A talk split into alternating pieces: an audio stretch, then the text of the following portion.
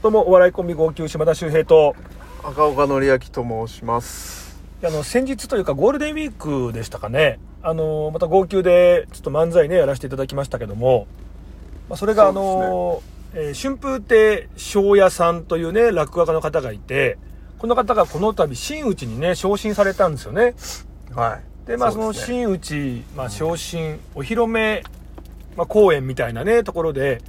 まあ、何日かやってる中で、まあ、新宿の末広亭で、えーまあ、号泣もね呼んでいただいて漫才をしたということなんですけどもこれあのなんでねあの僕らが出れたかっていうとこの春風亭昇也さんっていう方がもともと僕らの後輩なんですよね。そうみたいですね。あのホリプロコムで、うんまあ、メロンソーダというコンビで漫才やってたと。うんで、ちょっとこう、何年かして解散しちゃって、覚えてんだけど、あのーあ覚えてんだ。覚えてる。最後ね、ちょっと僕今度落語家の方に行きたいんです、なんてことで、あそでえー、落語家？えーまた話し家のね、世界っていうのも大変な世界なんじゃないの？って聞いたら、う、うん実は春風亭昇太師匠に、まあ、お弟子さんにしてもらうんですよ、みたいな。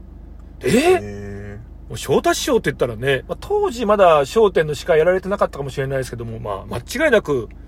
あの世界でトップの方ですから、えはいすごいね、そこで弟子入りできるんだ、みたいな、頑張ってね、なんて話を。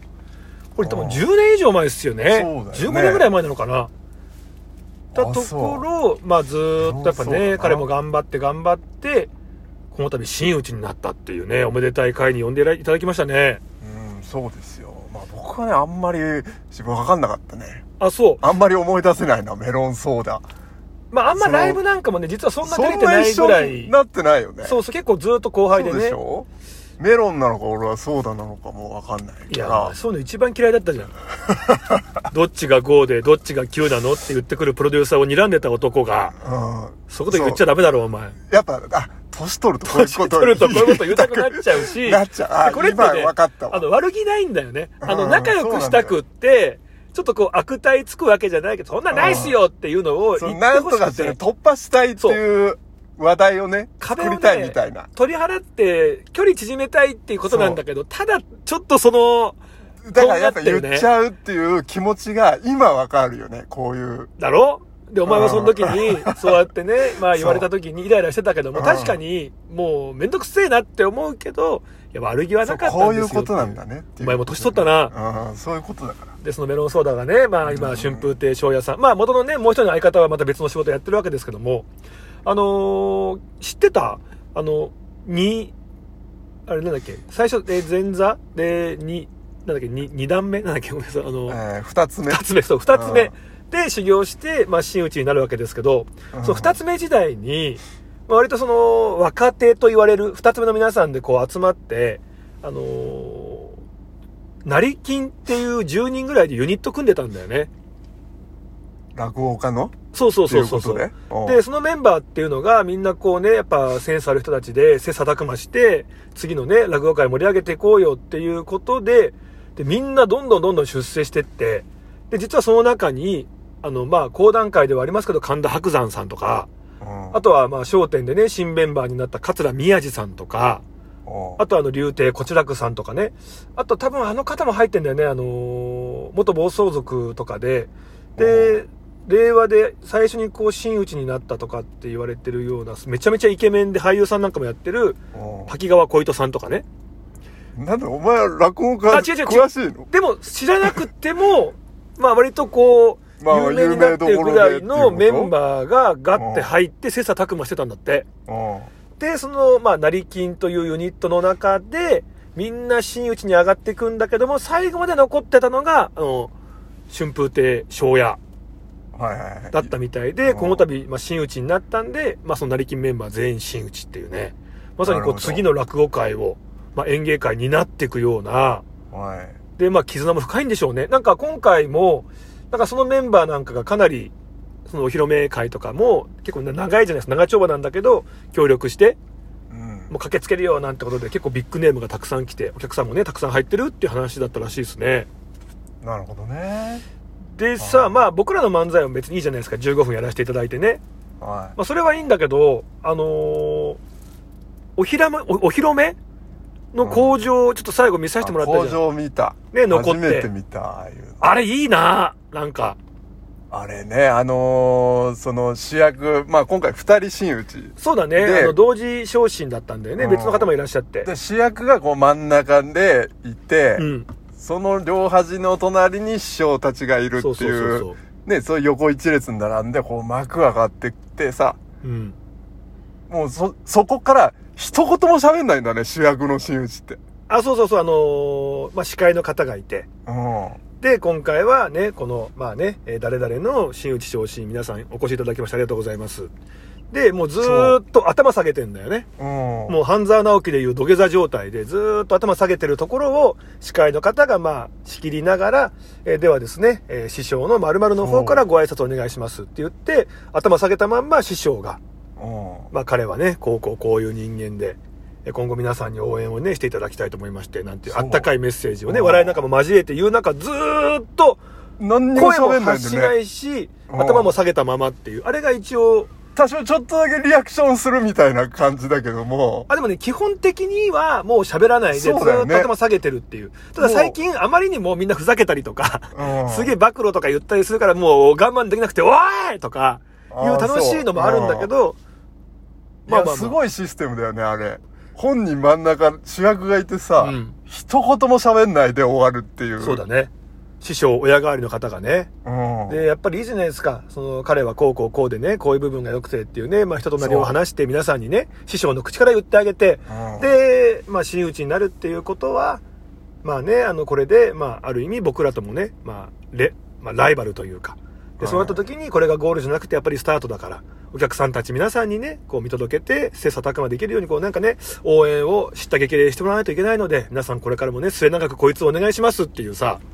なんかあったかいメッセージで、しかもその師匠のファンも来てるから、その師匠が言うんだったら、じゃあこいつのことも応援してこうっていう。くなんだよね、あれね。っていうシステムで、どんどんどんどん昔から、こう、先輩から後輩たちにちゃんとこうお客さんとかもね、こう繋げていくっていういいシステムじゃないですか。うん。ただ俺思ったんだけど、お前途中帰ったけどさ、うん。あれででも、あれでしょ？で、あれでまあ工場で終わって、うんで、お願いします。最後じゃあ皆さんの健康も兼ねて337拍子、わーってこう終わったじゃん。うんで、あの後に、うん。一言も話してないですよ。で、うんあの師匠からガンガンこう言ってもらって、皆さんお願いしますねって言った後に、うん。いよいよ漫才披露、なんか漫才じゃない、落語披露するんだよね。そうだね。うん。いや、あれは痺れるなと思ったよね。まあもちろんさ、お客さんたちは頑張れよ、これからお前応援するぞっていう味方なんだけど、うんそんだけこう皆さんね、自分のこの真打ち披露の集まってくれたお客さんで、あったかい中、ね師匠にこんだけお願いしますね、こいつはこうですよって言われてまたずーっと喋んないで黙ってそこでて、喋んないっていうのがね、またねで。その後、自分の、まあ、時間をもらって最後に落語やるわけじゃないですか。うん。もうさ、こいつはどうなんだっていう寝踏みの目なんかもある中でさ、まあ、あの中で落語をやるっていうのは、まあ、彼からするとすごい緊張感なんだろうなとか思ったんだけど、うんで、お前帰ったじゃんか。うん、帰ったあい。つ30分ぐらいの長い長編のさ、落語やったのよ。あ、そまあ、流暢で、う。うん。あの、あーすごいななんかここに、もちろんね、あの、かけて、まあ、稽古もたくさんやった自信のネタなんでしょうけど、うん。なんかこう、わあなんか、で、それ見てお客さんたちも、ああ、すごいなとかね、なんか口々に言いながらこう帰ってくっていうね。で、ありましたよね。っていう、ねうんっていうことで、まあ、すごく感動もしたんですけど、はい。お前帰ったじゃんか、途中で。うん、帰った。あれ、翔太師匠の落語は聞いてたんだっけ？翔太師匠？